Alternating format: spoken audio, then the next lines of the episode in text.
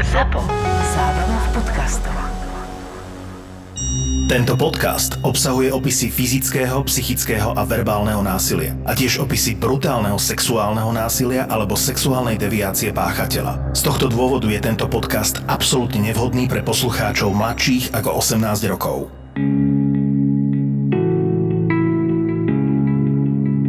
Jedna slovenská múdrosť hovorí Postav dom, zasaď strom, vychovaj syna. 17-ročný Tyler Hadley zo slnečnej Floridy pridal k tejto múdrosti strašný dodatok. A keď ty, ten syn vyrastieš, zabi svojich rodičov. Hlavné postavy tu nie sú nejakí asociáli, ale práve bežní ľudia, ktorí dosť nápadne pripomínajú každého z nás. teda tí rodičia. Pretože ten syn, ktorý je predsa len úplne e, hlavnou a kľúčovou postavou tohto príbehu, tak Ale určite všetci poznáme niekoho takého, kto sa vždy snažil za každú cenu zapadnúť a rodičovská výchova to je zďaleka nie jednoznačná záležitosť. V čase, keď som bol vychovávaný ja, bola úplne iná, ako keď boli vychovávané moje deti a je, je úplne iná v súčasnosti. Predsa len tie väzby medzi rodičmi a deťmi majú svoju dynamiku a vyvíjajú sa aj takým spôsobom, ako to napríklad popisuje psychoanalýza.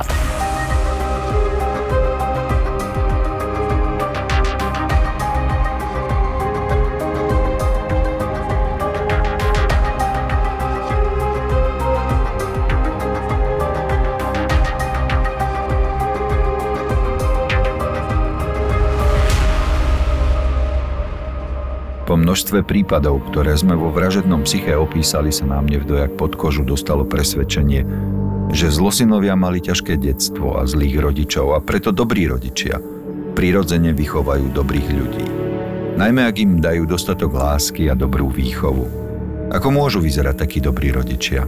Možno, že podobne ako my, alebo nejakí skvelí susedia, či hrdinovia z filmov, od ktorých sa to môžeme priučiť. Napríklad taký Blake Hadley. Bol to vzorný otec. Dobre vzdelaný hodinár, ktorý sa stal operátorom v jadrovej elektrárni. Pekne zarábal a slušne zabezpečil rodinu. Ich životný štandard im umožnil dobre jesť, bývať vo vlastnom dome, často chodiť na dovolenky, tešiť sa popri dostatku z radosti žitia. Rovnako tak matka, Blakeova manželka Mary Jo. Učiteľka na základnej škole. Deti milovala a deti milovali ju. Bola skvelým pedagógom. Povzbudzovala deti, aby popri škole navštevovali krúžky, športovali, rozvíjali sa všetkými smermi. Kolegovia, známi, široké okolie hovorilo o Blakeovi a Mary Jo ako o vzorných rodičoch a to, akú skvelú rodinu mali, im prijali a niektorí aj závideli. ak by si mal na niekoho z tejto rodiny robiť posudok, ako by si opísal ich rodinné zázemie. štandardné, sociálne podnecujúce ku kreativite. Mám taký jeden zlozvyk forenzne psychiatrický, že stále sa snažím aspoň nejakú alternatívu na tej osobnosti nájsť nejakú osobnostnú neštandardnosť, ale v tomto prípade neviem, či by sa mi to podarilo. Tento manželský pár mal dve deti. Synov. Mladší z nich sa narodil trochu predčasne a tak musel byť umiestnený na mesiac v inkubátore, pretože po pôrode mal len 1,5 kg. Ale dostal sa z toho a fyzicky sa predčasné narodenie na ňom nepodpísalo. Tyler pekne rástol a miloval matku. Niektorí tvrdili, že na nej doslova vysel. Stal sa skautom, športoval, zo dňa na deň bol silnejší, ale predsa len stále naviazaný na matku. Tak to bolo až do puberty. Potom sa to zrazu zmenilo. Mal 10 rokov, keď sa mu ako si prestalo dariť. On to tak cítil. Mama ho však podporovala. Vždy, keď nadobudol pocit, že v niečom nie je taký dobrý ako ostatní, pomohla mu vybrať si inú záľubu. Skúsil iný šport, iný krúžok. Raz sa dokonca zapísal na bicie, ale ani pri bubnoch sa dlho neohrial. Nadobudol pocit, že aj tu sú ostatní lepší ako on a nemá význam pokračovať. Tento hnusný pocit sklamania zo seba samého postupne prerástol až do stavov depresie. Ani vtedy ho v tom starostliví rodičia nenechali a vzali ho k odborníkom. Tyler začal užívať antidepresíva. Nepomohlo to.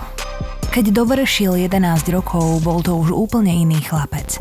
Začal mať problémy v škole aj s disciplínou. Pre zábavu kradol susedom veci, ktoré vôbec nepotreboval. Jednému z nich ukradol dokonca vianočnú výzdobu. Z čírej márnomyselnosti posprejoval ďalšiemu auto, v škole popísal steny záchodov, no a keď začal v lese zakladať požiare a potom sa díval, ako sa šíria, museli rodičia zasiahnuť. Zobrali mu telefón, dostal zaracha, vzali ho pod prísnu kontrolu. Ani to nepomohlo. Mal len 12 rokov, keď začal fajčiť marihuanu a keď mal 15, plynulo prešiel na experimenty s Oxanaxom. Potom vyskúšal extázu aj DMT. V tom čase to nebolo v Tylerovom rodnom meste nič výnimočné. Port St. Lucie bolo pôvodne mestečkom dôchodcov, ale dobré podnebie a primerané ceny pozemkov sem postupne prilákali aj mladších obyvateľov a tí napokon prevládli. Prišlo 21. storočie a po roku 2000 začal byť život v meste bujarejší. Pribudli tínejdžeri a postupne sa zmenil celý charakter prímorského mesta nedaleko známejšieho West Palm Beach. Spokojnej osady dôchodcov na sklonku života sa stalo stredisko výroby a distribúcie drog. Deti k nim mali veľmi blízko. Častokrát doslova cez ulicu. V tomto prostredí začal Tyler čoraz viac vystrájať a experimentovať. Čím viac to robil, tým viac nútil svojich rodičov, aby zasiahli. A čím viac zasiahli, tým viac sa jeho život komplikoval. Nemohol von. Na párty u kamarátov utekal bez dovolenia. Aby zorganizoval nejakú sám, na to nemal ani pomyslenie a jeho kamoši to vedeli. Tylerovi rodičia začali byť čoskoro postrachom nielen pre mladého pubertiaka, ale aj pre jeho parťakov. Starali sa ako mohli, aby ho ochránili pred zlými vplyvmi. Ale to, že si tí rodičia v puberte nevedeli so svojím synom dať rady, tak určite bolo dané aj tým, že on vlastne v tej puberte sa začal správať tak, ako by do tej rodiny ani nepatril. On ako keby sa zmenilo 180 stupňov. Jednak, ale jednak tá, tá genetická výbava, ktorú mal dostať od svojich rodičov a aj od svojich prarodičov, tá bola určitým spo... Bola to vlastne v podstate štandardná genetická výbava slušného, civilizovaného človeka. Kde sa v ňom vzalo to, čo sa potom vyvíjalo v tej puberte a nadobudlo takú desivú dynamiku. On od To veľmi nevieme. mladého veku bral veľmi vážne drogy, bol Xanax, DMT, extáza, no ten dobre, Percocet. ale to tiež nie je celkom prirodzené aj v tom prostredí, v ktorom sa nachádzal. Ako to pozadie je popísané veľmi detailne, že tam k tým drogám tie detská mali veľmi uľahčený prístup, ale to, to platí aj dnes. Ale prečo sa takýmto spôsobom predsa len vyvíjal práve tento špecifický a výlučný jedinec? Mňa aj napadlo, či to nemôže mať niečo spoločné s tými jeho psychickými problémami, kvôli ktorým bol on aj u psychiatra a nakoniec mu predpísali No, antidepresíva. Tá Nemohol... jeho genetická vybavenosť od začiatku sa javí byť trošku iná. A tie mm, problémy on si nevedel dať rady v štandardných situáciách. Za jedno bol asi pravdepodobne na seba veľmi prísny, takým až perfekcionistickým spôsobom a bol seba neistý, nedôveroval si. Nikdy si nebol istý, ale takýmto obdobím si, povedzme si to úprimne, my sme tu tri rôzne generácie. Každý z nás si takýmto vývojom prešiel. U niekoho sa podpísal významnejšie, u niekoho menej významne. Väčšinou to človek do dospelosti zvládne. A u niekoho dochádza k tomu, čo v medzinárodnej klasifikácii chorôb vedieme pod diagnózou porucha osobnosti. Je bežná prax, že sa tak malým deťom, teda niekomu vo veku okolo tých 10 rokoch predpisujú antidepresíva? Nemá sa tam najskôr postupovať nejakým iným, menej pokiaľ, je, spôsobom? pokiaľ sa tam manifestuje depresívna symptomatika, tak zrejme áno, i keď necítim sa byť dostatočne kompetentný a kvalifikovaný, pretože som sa detskou psychiatriou nikdy v živote nezaoberal. Ale napriek tomu toľko viem zo všeobecne medicínskeho štúdia aj z špeciálne psychiatrického svojho celoživotného štúdia, že aj v takomto veku sa predpisujú antidepresíva. Nebudeme vstupovať do svedomia príslušným detským psychiatrom. Tá ranná puberta je veľmi dôležitá aj z hľadiska takého socializačného vývoju, vývinu. V tomto období on bral drogy, teda v dosť veľkom množstve.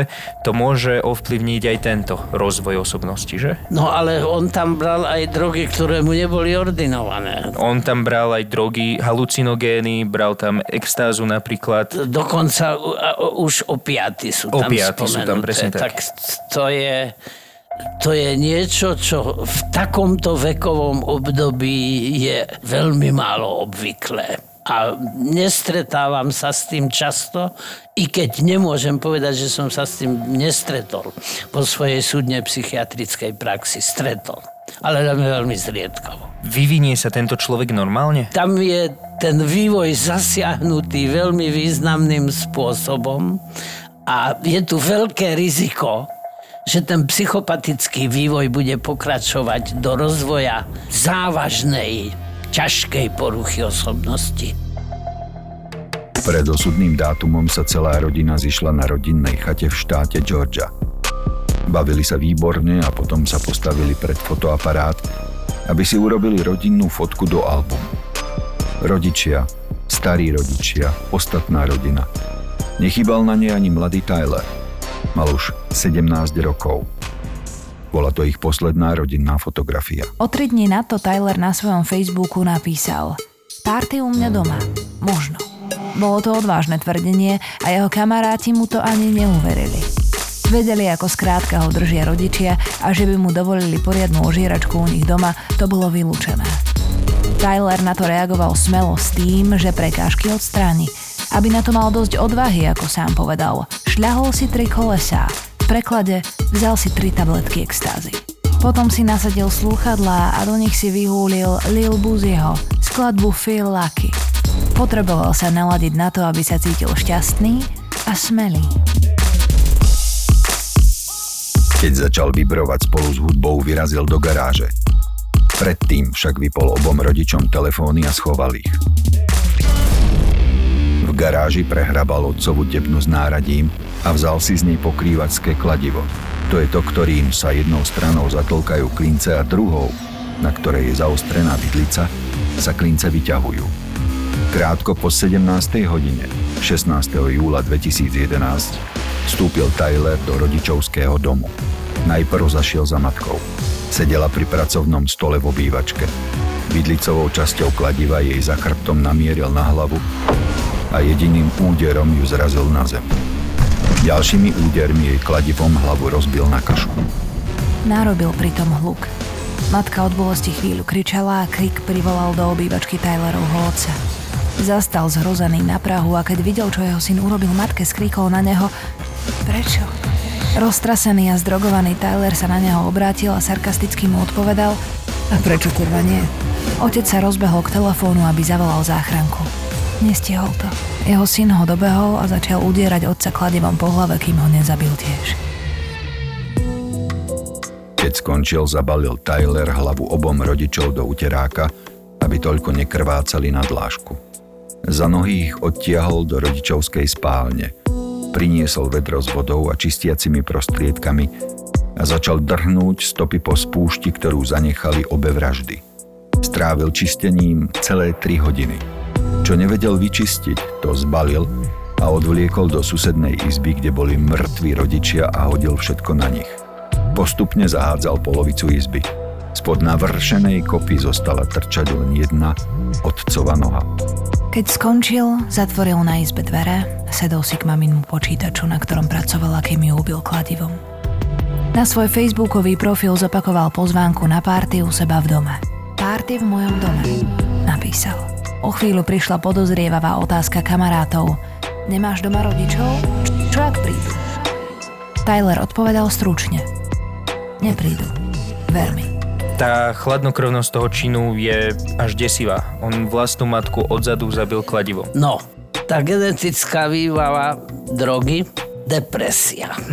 U seba neistej, sebe nedôverujúcej, až obsedantne perfekcionisticky seba posudzujúcej, vyvíjajúcej sa ešte vlastne detskej prepubertálnej osobnosti. To sú premenné, špekulatívne alebo pragmaticky uvažujúc, ale tieto premenné by som v každom prípade nezanedbal. Tie drogy, tie tam do toho mozgu zasiahli veľmi významným spôsobom a ešte raz, som si skoro istý, že ten mozog bol perinatálne poškodený. Pol druhá kilové dieťa, keď sa narodí, tak pravdepodobnosť, že ostane úplne normálne, nenarušené, je veľmi malá. Zjavne ide o konanie niekoho, kto nemá vyššie city. Tak, atrocitný, anetický morál insanity. Zaujímavé je aj, že pri iných príbehoch, ktoré sme tu prebrali, iných e, skutočných udalostiach, tak e, je často po dokonaní tej vraždy vidieť aspoň nejaký prejav, nie že úcty, ale aspoň takého rešpektu k tej obeti, že zakryjú ho plachtou alebo niečo, aspoň boli to jeho rodičia on ich, ich mŕtve tela len hodil do ich izby a zahádzal nábytkom a Teraz ma napadlo, je to z úplne iného súdka, ale predsa len tie udalosti, ktoré tak vychádzajú najavo a sú medializované, tak tie detičky 14-ročné, 15-ročné, ktoré poslednom prípade pod vplyvom alkoholu, keď ten alkohol do krčmy ich doviedla tie dve dievčatá, matka jednej z nich a potom tú druhú veľmi brutálnym spôsobom dobili, ale tá akási absencia ľútosti a empatie. Mám taký dojem, že sa to častokrát vyvíja týmto smerom. Že teda takým atrocitným, anetickým, morálne insanitným spôsobom. On sa pred činom nahecoval, nabudil uh, troma extázami. No tak on musel byť zhulený. Skôr mi to príde ako taká party droga. Nespájam si to s niečím, po čom by sa ľudia vraždili. On si to dal na guráž. Po alkohole vznikajú konflikty, ktoré končia častokrát fatálne. To je pravda. To môže po každej psychiku ovplyvňujúcej e, substancii, ktorú požije ten človek. Sú ľudia ale, ktorí si vypijú na guráž. Vyslovene preto, že chce niečo urobiť, na čo by si zatriezvane trúfol. Toto bol ten prípad. Nestretávam sa často s páchateľmi trestných činov konzumujúcimi extázu. Veď to. Ale mám taký pocit, že, že skôr by sme ju mohli ku stimulujúcim drogám, ako je napríklad, ako sú amfetamíny. Není tu nejaká možnosť, že by tam došlo k nejakej zlej reakcii tejto drogy s nejakými inými, ktoré bral napríklad aj tie antidepresíva, na ktoré on pravdepodobne musel brať až... No áno, ale toto, čo urobil, na to sa chystal už predtým, než užil extázu. A on tú extázu skutočne užil len na to, aby si dodal guráž. Ale on ju užíval dosť často. A m- ako jednu z mnohých látok. Boli by sme vo veľmi hypotetickej rovine, pretože skutočne po extáze sa takéto osobnostné prejavy ne, nestretol som sa. Lebo účinná látka v extáze je MDMA. A MDMA sa používa aj v Amerike napríklad ako terapeutická látka a dáva sa ľuďom, čo mali posttraumatickú stresovú poruchu. A dáva sa im práve preto, že vzbudzuje v ľuďoch tú empatiu. A preto je to také zvláštne, že dal si takúto drogu, dal si ju v obrovsky vysokej dávke a zabil vlastných rodičov. On ju vedome užil na to, aby si dodal odvahu konať tak, ako bol už rozhodnutý konať predtým, než drogu užil. Ani nie o hodinu sa začali k Tylerovi zbiehať kamoši z celej štvrte a po nich aj takí, ktorých vôbec nepoznal. Správa o parádnej párty v jeho dome sa rozniesla rýchlo. Trvala celú noc a za ten čas sa na nej vystriedalo viac ako 60 mladých ľudí. Nikto z nich nemal potuchy, že v jednej z izieb domu ležia na zemi zahádzaný kobercami, stoličkami, skrinkami aj zásuvkami Tylerovi rodičia. Až nad ránom sa Tyler zveril svojmu kamarátovi Michaelovi Mendelovi, že spravil niečo hrozné. Vzal ho do zamknutej izby a ukázal mu kopu nábytku a špinavých kobercov a prestieradiel, spod ktorej trčala noha jeho otca. Ukázal mu aj 10 tabletiek perkosetu s tým, že sa chystá ich zjesť a tak sa predávkovať, aby sa zabil. Začala na neho doliehať ťažoba vraždy, ktorú spáchal. Michael zostal v šoku, ale neušiel hneď preč. Naopak zostal ešte 3 štvrte hodiny a dokonca si s Tylerom urobil fotku. Čakal na okamih, kedy bude môcť zhabať 10 tabletiek, ktoré mu Tyler ukázal. Keď sa mu to podarilo, ušiel z večierka domov. Párty sa skončila bez neho. Už ďalší deň si však Tyler chcel zopakovať a na svoj profil napísal Ďalšia párty v mojom dome. Tento večierok sa však už nekonal. Namiesto kamarátov prišli do domu Taylorových rodičov policajti. Poslal ich tam kamarát Michael Mendel. To, čo Tyler urobil, aby mohol zorganizovať párty bez rodičov, nedokázal prejsť mlčaním. Zavolal na anonymnú linku Crime Stoppers, zastavme kriminalitu a kamaráta udal. Po príchode na miesto činu policajti do záznamu uviedli, že ráno cez žalúzie pozorovali Tylera v dome. Mal neprítomný výraz v tvári. Vraveli, že hyperventiloval a neustále hovoril akési nezrozumiteľné vety. Až potom sa rozhodli zazvoniť. Otvoril im 17-ročný mladík v čiernej košeli. Bol dezorientovaný a bolo zrejme, že je pod vplyvom nejakej omamnej látky. Viem, že idem do Rock Road. Povedal im skôr, ako sa stihli na niečo spýtať. Rock Road je miestna väznica. Keď ho policajti zložili na zem a nasadili mu putá, aby mohli vojsť do domu, kričal na nich, že tam nesmú ísť, prosil ich, aby tam nešli. Na pohreb vážených manželov Blakea a Mary Jo Hedleyovcov prišlo viac ako tisíc ľudí. V roku 2014 sa Tyler postavil pred súd. V čase oboch vražd nebol plnoletý a tak ho nestihol trest smrti. Bol odsúdený na doživotné väzenie bez možnosti podmienečného prepustenia. V roku 2016 však odvolací sudca tento rozsudok zrušil a následne bol v roku 2018 Tylerov trest zmenený na doživotie s možnosťou podmienečného prepustenia. Je uväznený v nápravnom zariadení Okeechobee na Floride. Myslíš, že teraz už po vytriezvení svojej činy lutuje? Nielen po vytriezvení, ale po úplnom vyčistení organizmu období vyvíjajúcej sa osobnostnej štruktúry. Mohlo dôjsť aj dokonca k určitej takej reštrukturalizácii tej osobnosti. Mal veľa času na to, aby uvažoval nad celým doterajším svojim životom ale toto sú veľmi hypotetické závery, ku ktorým dochádzam po pomaly 60 rokov trvajúcej skúsenosti psychiatra. Je možné si dlhodobou konzumáciou drog tomto prípade teda prakticky od 10 rokov, natoľko otupiť vyššie zmysly, že ten človek je klasifikovaný ako psychopat? Devastácia osobnosti, ale tá psychopatia sa odvíja od všetkých tých premenných, ktoré sme už spomenuli. Vývoj osobnosti už od útleho detstva tým smerom nedostatku seba dôveru, neštandardného a zlého sebahodnotenia, zlých copingových stratégií. Prostredie je štrukturované či už teda tá psychiatrická pomoc bola, či tie rodičovské snaženia, toto všetko nebola tá štruktúra prostredia, ktorú by si bola takto sa vyvíjajúca osobnosť vyžadovala.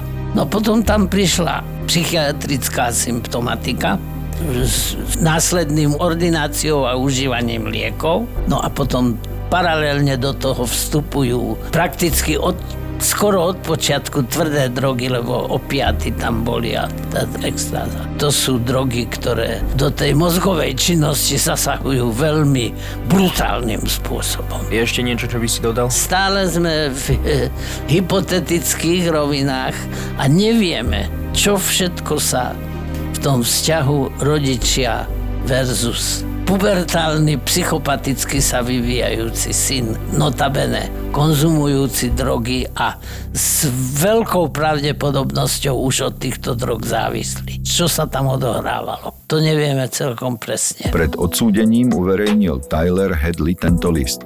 Žil som svoj život ako normálne 17-ročné decko a v zápätí som sa ocitol uprostred väzenia v okrese St. Lucie. Zničil som životy mnohých ľudí a nedokážem si to odpustiť. Často od všetkej tej viny plačem. Každý deň prosím o odpustenie a prosím Boha, aby ma neposlal do pekla. Nechcem tam ísť. Otec Michael mi povedal, že ak priznám svoje hriechy, Boh mi všetko odpustí. Ale nedokážem sa zbaviť všetkej tej viny. Celého ma to pohľcuje. Bojím sa, že dostanem doživotný trest. Dosť ma to deprimuje. Chcem povedať, že ma naozaj mrzí všetok ten smútok, ktorý som vyvolal. Viem, že si každý myslí, že som psychopat a tak podobne. Ale naozaj ma to všetko mrzí. Každý deň sa modlím za odpustenie. Je to môj prvý priestupok a žiadam o zhovievavosť. Cítim sa extrémne zlé kvôli Ryanovi. Mám pocit, že ma Ryan už nemá rád, ale v kútiku duše verím, že áno a že len prechádza ťažkým obdobím. Bojím sa a cítim sa tak sám. No ale toto je zmes takých veľmi, veľmi superficiálnych pocitov, pretože tvrdiť, že toto je môj prvý priestupok a preto žiadam o zhovievavosť v tejto situácii, to je niečo, čo by som skôr považoval za anetické, než za empatické lebo on tu vlastne lutuje len sám seba. On nelutuje tých, ktorých poškodil. Lutuje sám seba, pretože pravdepodobne dostane doživotný trest a možno ho už ani brat, ktorého ešte má posledného, nemá rád. Čiže nebadáš tam nejakú nápravu, nejakú Nie, lútosť? nie.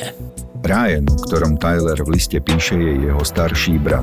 Tylerova úprimná ľútosť prišla neskoro. Svojich a Ryanových rodičov zabil len preto, aby mohol zorganizovať v ich dome párty. Všetci si spomínajú, že Blake a Mary Jo svojho syna milovali. Ale zabilo ich príliš veľa lásky, ktorú mu venovali. V roku 2015 rodičovský dom Hedliovcov, v ktorom sa konala osudná párty, zbúrali. K rodičovstvu existuje veľa príručiek, že ako sa má rodič v akej situácii správať. Nikdy nevie človek presne, čo má urobiť. Pretože ten vzťah medzi rodičmi a deťmi nikdy nie je celkom jednoduchý a lineárny. Vždycky sú v tom rôzne nuance a rôzne vybočenia, rôzne od štandardu sa odlišujúce situácie a premenné. Fakt je jeden, že dieťa potrebuje strašne veľa lásky, ale niekedy si tí rodičia s ním nevedia poradiť absolútne platný návod neexistuje.